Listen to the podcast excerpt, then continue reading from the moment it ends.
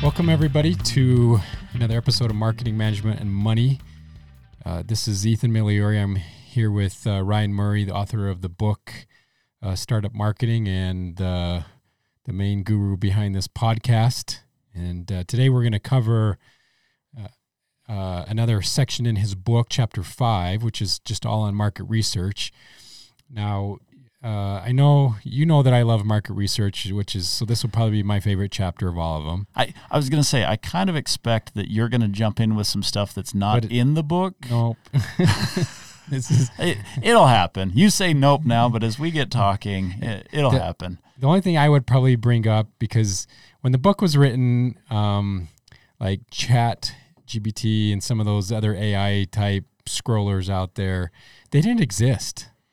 And so, yeah. if I was going to talk about anything, and maybe we'll get into it maybe towards the end of our conversation today, that's what I would probably bring up because they're changing the way that market research uh, is currently potentially being done, and I think will be done into the future. So, uh, when I wrote the book, I was very specific to keep it non uh, specific to a type of market research because market research that works for one type of business isn't necessarily what's going to work for another type. And I didn't want to lead everyone in one direction and say, oh, you know, if you get analytics, that's the way to go. Or if you use AI, that's the way to go. Or if you hire a firm, that's the way to go.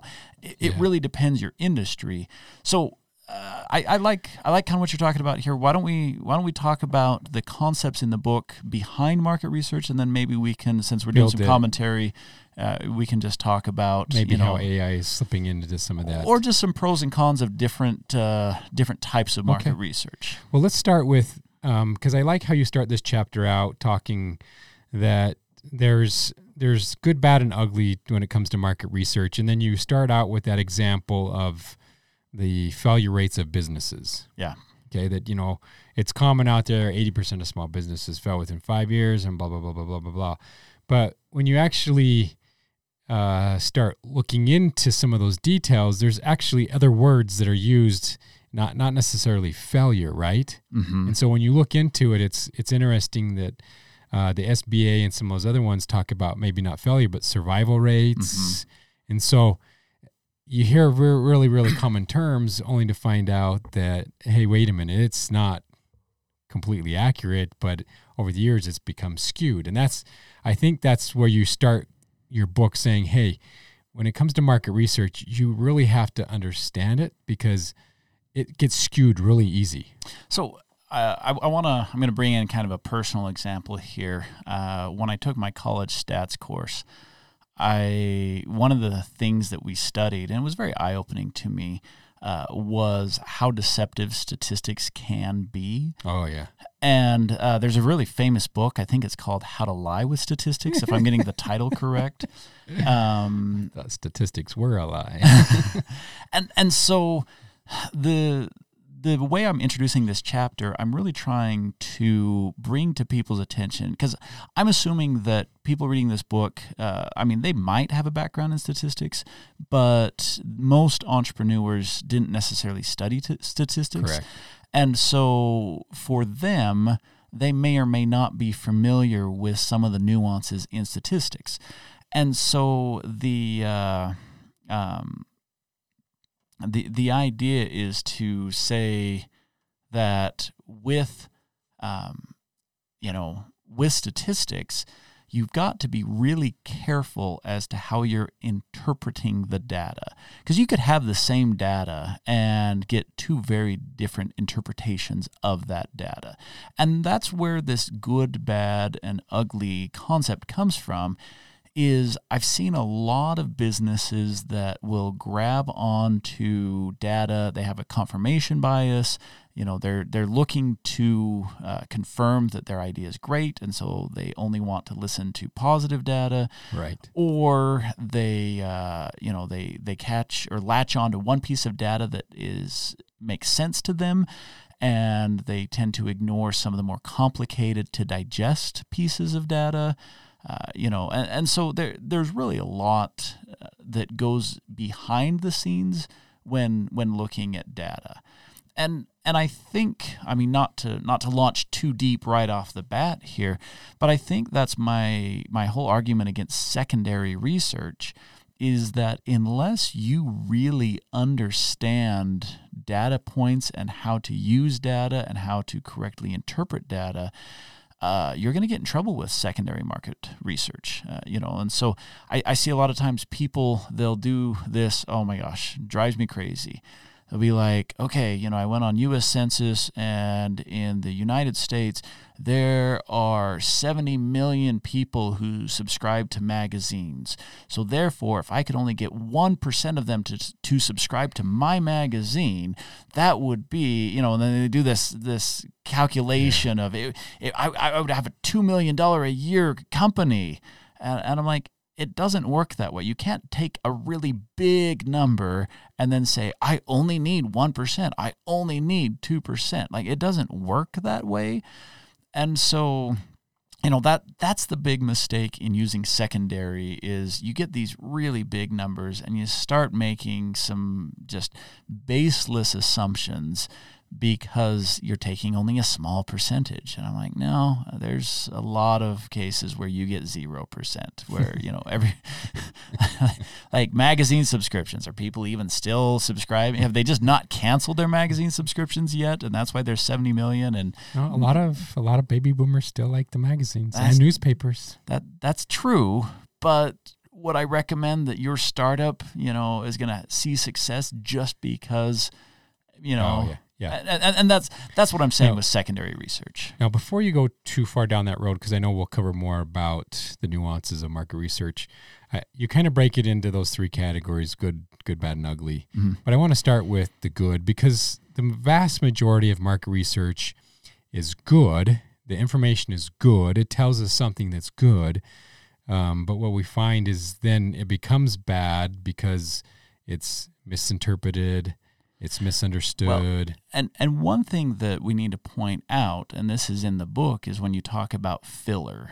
Yeah. Oh, yeah. There's filler and, in there. Good. And so good point. When when you're saying that the vast majority of it is good, can I clarify that that the vast majority of it is accurate, but that right. doesn't necessarily mean that it's useful for your business. And so, yes, I do say good, bad, and ugly. That's kind of just to be a little bit cliche.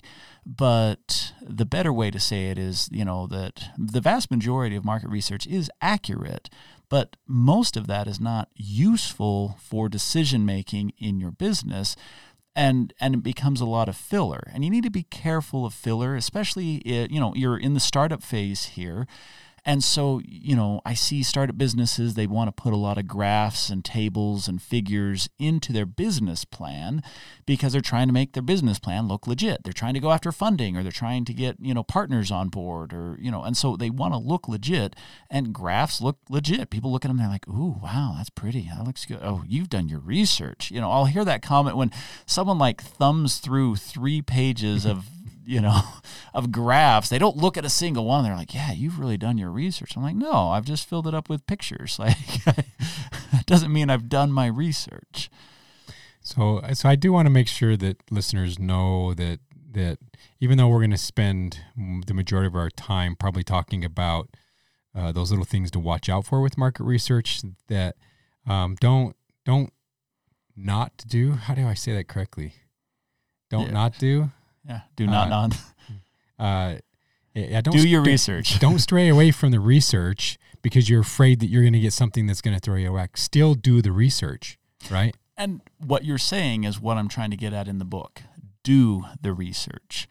Don't grab other people's research. Primary research, research yeah. that you go out and do, will have so much more value, especially for your startup.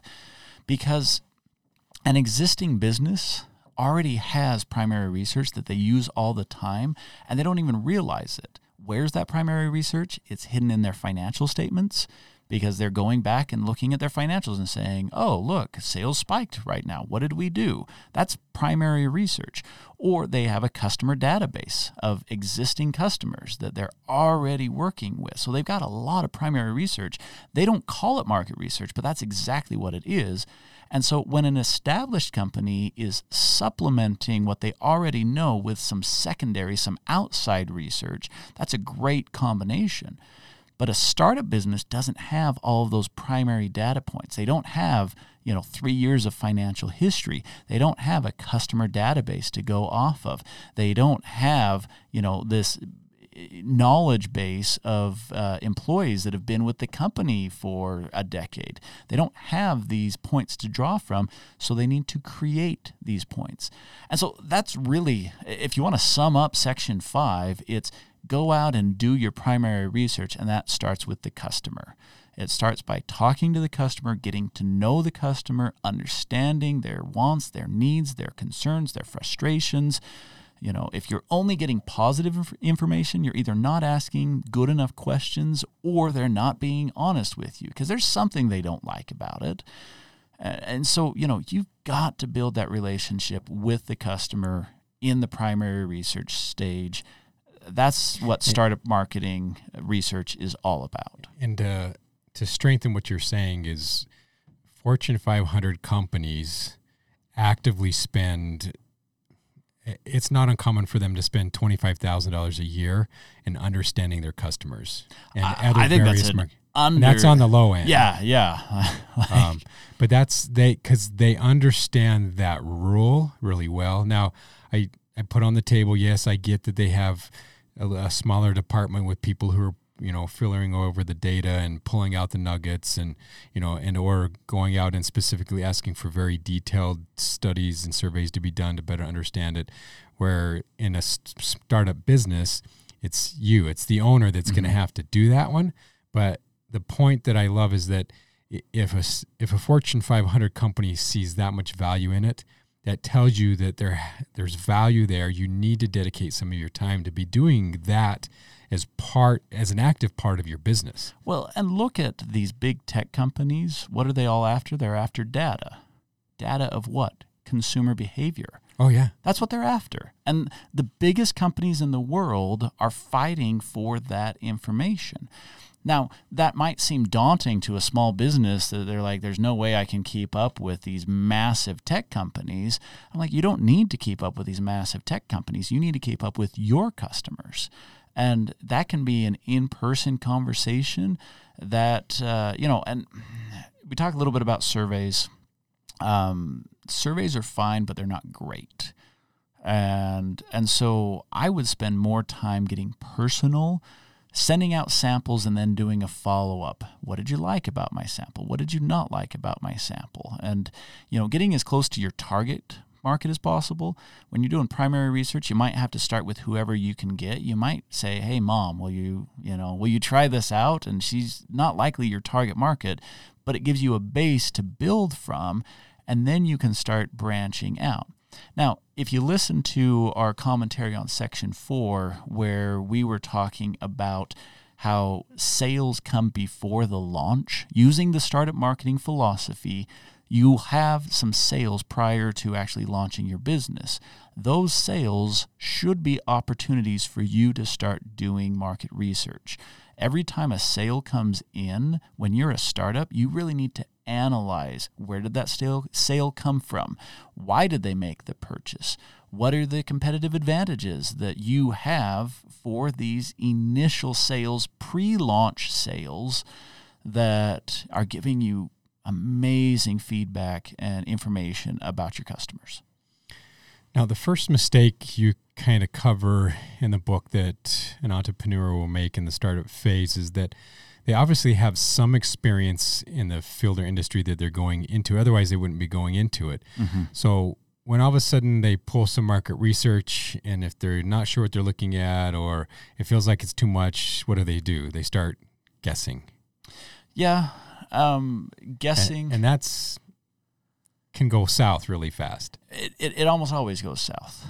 Um, so put some put some checkpoints in there uh, if you're the owner and you're making all of the decisions, uh, allow someone else to come in and make some decisions and see if they come to the same conclusion that you do. You know? Right. And, and so, if you have a management team, if you have employees, or if you have partners, those would be the people that you would use. If you don't, if you're a solopreneur, then you're going to build an advisory. And I, I didn't cover this in the book, but every smart entrepreneur should have an advisory team. And it's amazing what lunch will get you. Like you buy someone lunch. Oh yeah you you will get more off of buying someone lunch than you will paying them in the startup phase. Yeah, you you and I have uh, in our other parts of our lives have, lives have always argued that uh, more money happens on the golf course or at the lunch table than in an office. Oh, absolutely. You know, and so if you've come to a conclusion, get someone who is knowledgeable, trustworthy, and that has some buy-in in your success take them out to lunch. Don't give them your conclusion, but just ask them to draw a conclusion. See what they come up with. Now, they likely won't put in the same amount of effort that you will, and they likely won't have access to the same amount of data. But if they're completely off course of what you're thinking, you need to validate further before moving forward if they're validating what you're saying, even to you know a small degree, then that's that's a good validating point that you're moving in the right direction. Now I'm going to put this nugget in there for those that probably don't know, which I think there are a lot. Um, when it comes to market research, uh, most people think, well, I'll just go do a Google search. And I'm like, that's fine. Mm-hmm. Um, but uh, there's also entities out there like the Small Business Development Center that they have uh, people inside of that network that just do market research. Mm-hmm. They don't. Uh, some of the some of the counselors are able to help you to uh, decipher that research. Um, some are not, where you're going to have to do it yourself. But there's a and a lot of times they'll provide that market research for uh, really low cost and sometimes even free. So so that's one nugget I throw in right now is that if you if you're looking for market research, there are and entities out there like the Small Business Development Center that will help you do some of that. Well, and I think it's worth uh, two points on that expanding and realizing that. Uh, so you've got small business development centers that will do that. Uh, you've got SCORE, SCORE the Women's Business that. Center. Women's Business Center. Uh, the SBA has some, some, good, even online uh, stuff that you can pull. Uh, most universities and colleges will have uh, some level of uh, yes. of research that you know that they can provide. Uh, you get into like the Edward Lowe Foundation, economic gardening, Kauffman. Yeah. You know, so there's a number of you know uh, of options out there. But the thing I really want to point out here is not only do they provide quality research at a very reasonable price, uh, up to free often, but they also provide some interpretation of that data, which is what I really like. Yeah. Because if you're if you're inexperienced in business, meaning you know, hey, I have a skill set in making widgets, um, and I've never had to do market research. It's nice to have someone coach you through it in the beginning, because once you kind of know what to do, in future years as you need market research, now you kind of have the pattern in which, hey, this is the pattern I need to follow in order to to to weed out the filler, decipher what these numbers mean or what's coming in, so that I can can make it in uh, into research that is meaningful for me and my organization. And you know, we previously were discussing getting an advisor and taking them out to lunch. This qualifies. This is an advisor, and this is someone who does research. And so, you know, there are a lot of resources and options out there uh, that you can do. And even if you've already done the research, you can still reach out to some of these organizations and get some feedback, get some validation on your interpretation of the research. So while we're still on this subject, um, you talk a little bit about you know going out and getting paid market research, and and I don't say that you're going to say no, but you kind of uh, you know put your thumb down like nah, it's not. At I don't highly stage. recommend it at this stage. Correct. Um, even though uh, some of it might be valuable if you have some of the resources, but um, anyways, you talk a little bit about hey, you know, try to stay away from it just because you know there are some nuances and it is expensive. It can well can be. It can be. So most of the time, startups are just not ready for it. So there's nothing wrong with it. It's actually very useful and very helpful, but one, it's very difficult to get uh, paid research that's going to make sense when you're in a startup because you're pivoting so much. You're still trying to figure things out, and so you know you'll you'll hire a company or a firm to do some market research. They get back to you in a month, and you're like, oh yeah, we actually decided to go in a little bit of a different direction, but thanks for that research anyway, and let me have to pay for it, even though it's you know? So th- th- there's a lot of pivoting that goes on in the startup uh, which makes it hard to use paid research because they do take some time to get that research put together. Um, you often don't know what questions you're asking for. And then the other thing that happens a lot is that when you get the the research from a paid firm it's usually so deep that you're not in a position to do much with it and so you know keep the research at a level that you're going to act on it and that's why I really hit on that primary research of getting to know your customer. You directly get to know your customer and understand your customer uh, because you're going to act on that. You know, if your customer tells you what they want to buy and you go out and make it and sell it to them, well, then you're already making sales off of that. But if a market research firm, they give you a ton of data of like a way that you can penetrate into a new market, but it's going to require a six month strategy, that's usually too big of a bite for most startups. Yeah, I agree. Now you've we've talked a little bit about the primary, secondary. So I want to jump into all right. So now that we have some market research in front of us, how do we use it? And you cite two examples that startups should learn from when uh, using that market research. And the first one is just like a corporate chain store. The second one being, you know, a franchise type of an organization mm-hmm. as they go down that pathway.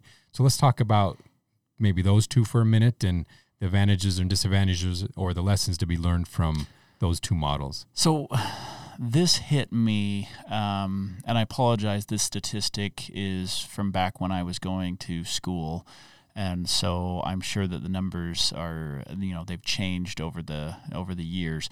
But when I was studying entrepreneurship in my MBA program, and the professor he cited a statistic that any franchise model that has been a model for 12 years or longer had a 93% success rate.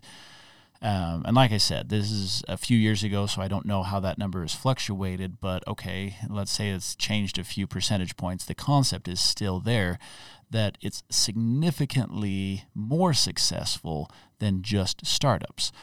And the reason why is because franchises have lots of primary data points to pull from. They have multiple locations. And so in the book, when I talk about the corporate model or the mm-hmm. franchise model, it's the same concept. It's saying, you know, if I have a corporate chain that's going to launch a store in one city and then they're going to launch another store in a different city and they're going to launch a third store in even another city, every single one of those are going to give them data points and they can now cross compare those data points and find out what marketing works the best. They can do a b testing. Uh, they can really dial in and hone in on what they're doing. So the challenge for the uh, startup marketer is that they don't have all of those data points. Well you can create that type of model to a degree you know, like you're not going to have a bunch of franchise stores that you can compare data against.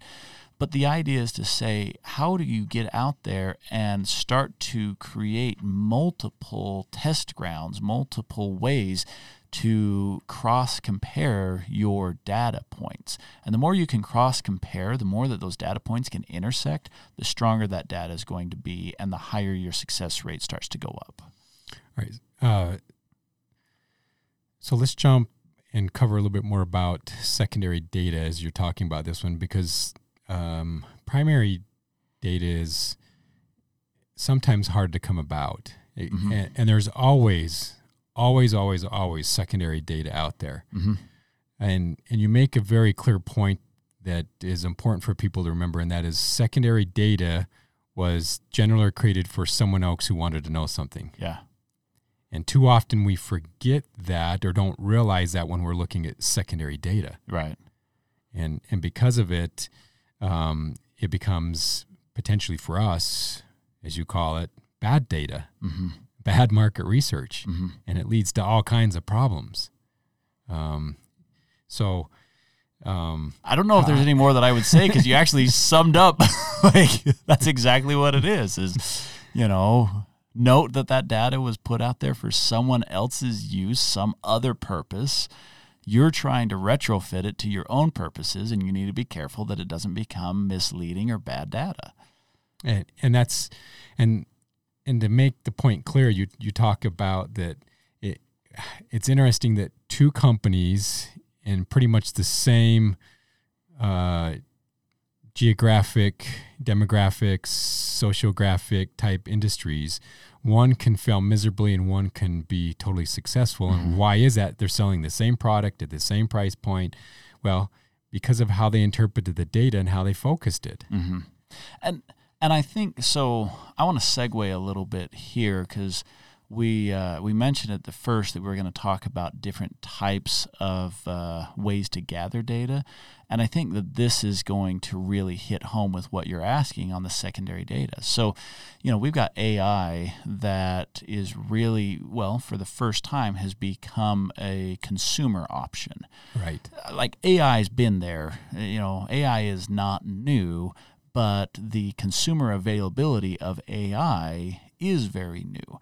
And so I can go out and I can use AI and I can gather a lot of information and I can get very quick results off of AI, which is pretty impressive. But uh, you know, we were talking offline uh, in preparation of this one, and you were mentioning how when you start looking at AI, you feel like there's some clear year uh, challenges with it. Like if Oh, you yeah. if you want to look at you know certain time periods, there's just not the information that there would be for more you know more modern, where there's a lot more data that's flowing, and so depending on what you're researching, just because AI is amazing doesn't necessarily mean that it's going to give you the results that you need. And so I would never advise anyone to hang their hat on one form of secondary research. Like don't just go to census.gov and I bring that one up because that's in almost every business plan I've ever seen. Yeah.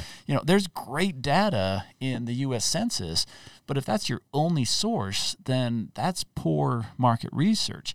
Um, don't just use AI. Don't just use your website analytics or your social media analytics.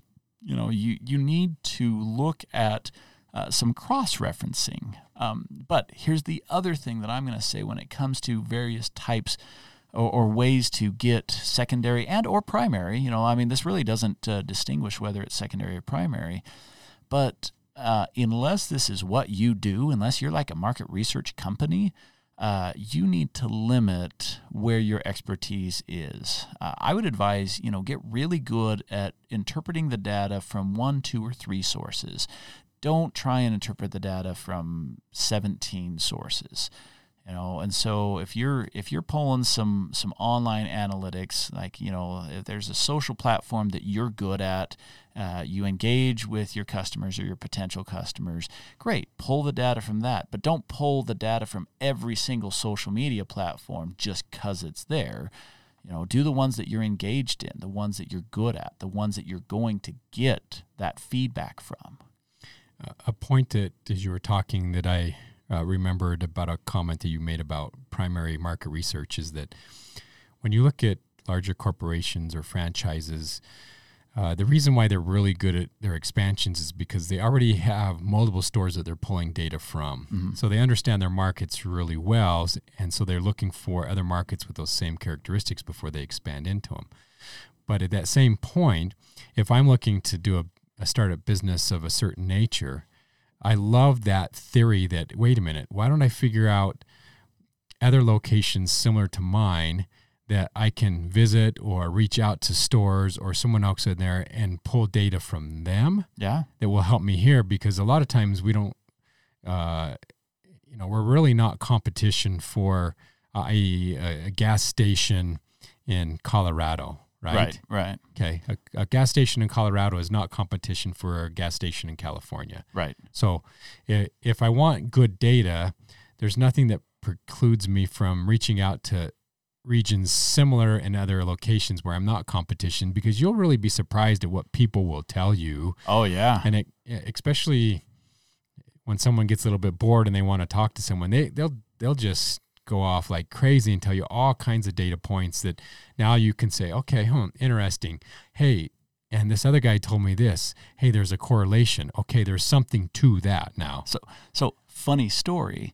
Um, you know, so you're using the example of gas stations, and I'm sure people are listening. They're like, "Well, okay, sure, that's a gas station in Colorado, California. That makes sense." But I'm online. I'm global. Well, I'm going to give you. Uh, this actually happened to me. So, you know, I run a training company. It's an online training company. So people can go online, they can download my content, and they can do it from anywhere. So you would think that any other training company would not want to talk to me because they see me as a threat. Well, I literally called up one of my biggest competitors and I was just talking to them and I said, Tell me about your training program. And he went off. He told me all sorts of information. He let me know, you know, what uh, what their sales had been for that training program the previous year. He let me know, uh, like the direction where, like he didn't use these terms, but he let me know where on the product life cycle it was. It was between the maturity and the decline stage, uh, because he was just telling me, he's like, yeah, you know, we really ramped up early on, and it was doing good, and it was growing, and then we kind of plateaued for a little bit, and uh, and you know, and then he said, he's like, and we're we're not going to revamp this training program. We're just going to let it, you know, run its course. And I'm like, okay, you just told me where you are on the product life cycle with your training program, and. Um, and then he gave me some customer insights about some trends that they had seen over the years because his training program was a lot older than mine. It had been around for, you know, at that time, a couple decades when mine had been around for a couple years. And, you know, uh, he was happy to share all that information. And, and so, you know, to your point, yeah, you can go out and ask, and you can ask people, uh, and not everyone. I mean, there are some people they won't even pick up the phone, or they won't even return the text, or whatever. But there are lots of people that are happy to share insight as to what worked from them. If you can't go directly, so let's say that you know I call this guy about training programs, and uh, he's like, "I'm not telling you anything." Well then i would go out and find someone else who does online business who you know sells a service and maybe they are in like medical coding which has absolutely nothing to do with you know fin- small business finance training. And i'm like hey how's your medical coding business going? And then we can collaborate and share ideas and concepts and give each other market research. Yeah. Another fun, when you get bored, another fun one I like to do is if you just Google uh, business expansion failures, I mean, it will bring up examples from like Coke and Levi's. And I mean, there's, and then what's nice about them is they've done some really, really good case studies on them mm-hmm. that you can kind of read through and say, oh, I see why they did this one. And sometimes you're like, well, that's a no brainer. What were they even thinking? And it's kind of interesting that large companies still make some of those mistakes just because I go back to that, that previous, uh, word guessing or I know my industry, you know what I mean? Mm-hmm. We arrogance gets in the way and so, you know, customers are going to just love this one because I love it, you know. yeah Uh, but so there's some fascinating case studies. But in kind of wrapping up this chapter, um, uh, what I take away from it, and then you add your two bits as well, um, is that you got to keep in mind that market research, um, most of it is accurate, um, but it becomes bad or ugly when we don't know how to use it correctly. mm-hmm. Uh, we're not able to uh, determine that does this really apply to our market segment and our geographic, demographic, sociographics, etc. And so it gets us in trouble. But um, another piece is always primary is always better than secondary. Um, if we can do our own primary research or find uh, other people who, um, I say other people who have done primary research, meaning it's the exact same, because sometimes you'll confuse that with secondary research right right but I still see it as primary research when it's apples for apples. Um, and there is some secondary research out there that is apples for apples, so hence it it really kind of becomes primary research Yeah. because it's so applicable. Um, and then, of course, um, is just interpreting that interpreting that. If you have questions or concerns about it, get opinions. Mm-hmm. You know, and don't and don't uh, look for affirmations. Right? You know, we're looking for opinions and discrepancies. You know, I'm a I'm a huge believer that you know if everyone's always a yes man, our business is going to fail long before um, it should because yeah. because no one's going to argue points that are going to allow us to look at things from a different perspective that are going to make us more efficient, more effective, and question whether what we're doing is best for the organization. And that's the same thing you have to do with market research is come with that same approach of um, asking those hard questions. Is this accurate? Does this apply to us? Well, is this number, uh, can we actually use this number or is it skewed, right? Mm-hmm. So uh, I think you did an excellent summary, and I kind of appreciate you bringing in. You know, I know we're we're doing some commentary on the book Startup Marketing, but uh, you know, you got a lot of background in the market research, so I appreciate you kind of bringing in some thoughts uh, that maybe aren't covered directly in the book. Uh, the thing that uh, I would just add to your thoughts is if I've done my market research correctly, there is a path that I took and that I can take again and that someone could mm-hmm. follow. And so, you know, if someone's like, well, how'd you come up with that conclusion? I could show them how I came up with that conclusion. If I can't do that, if I can't show someone, you know, so so if they ask, they're like, okay, you know, you're you're doing some R and D on, uh, you know, a new product and they're like, "Well, why are you doing this product instead of, you know, these other two that you decided not to pursue?" If my answer is, "Well, we just kind of felt like this one would be good," there's no path, you know. But if my answer is, we did a focus group. You know, we sent out prototypes to uh, these people. This was the only product that everyone came back uh, either neutral, positive. The other ones there were some some flaws. This one came back positive, but the, it was cost prohibitive, and so we decided to focus our efforts on this. And I mean, like, oh, that's duplicatable because I could go out and send out more samples and deepen that research if I still wanted to.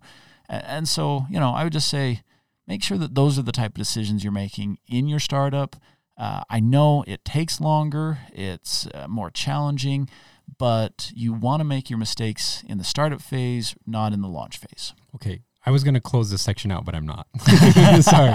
Because something you said uh, hit me pretty profound, and that is when it comes to market research, if it's too good to be true, it is. Yeah. And I don't think we addressed that. And so let's let's take uh, I don't know just a few sec uh, a minute just reiterate that point because a lot of people see that something's too good to be true and hence they just go barreling down that pathway to get burned.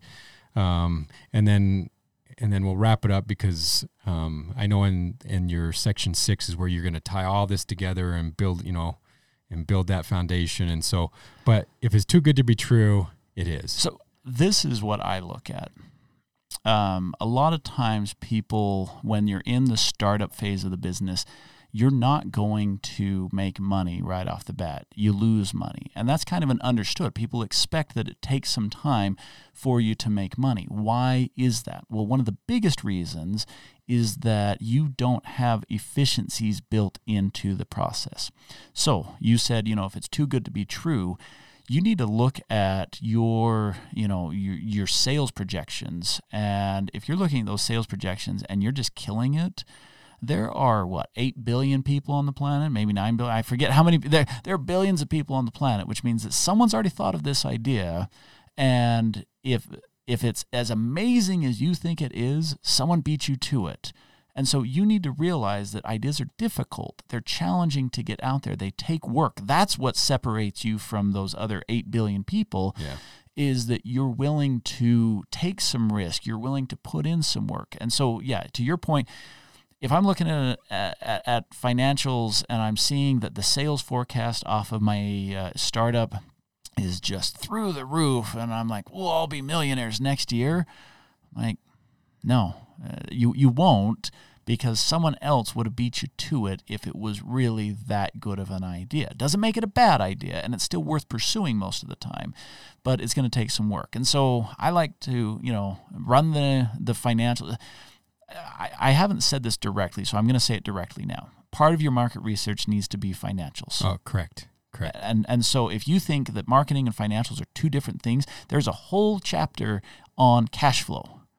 You know, and people are like, why, why are you talking about cash flow in a marketing book? And I'm like, because some of your best market research is going to come from the financials, the financial forecast, the financial financial analysis, the financial trends. All of those things are market research.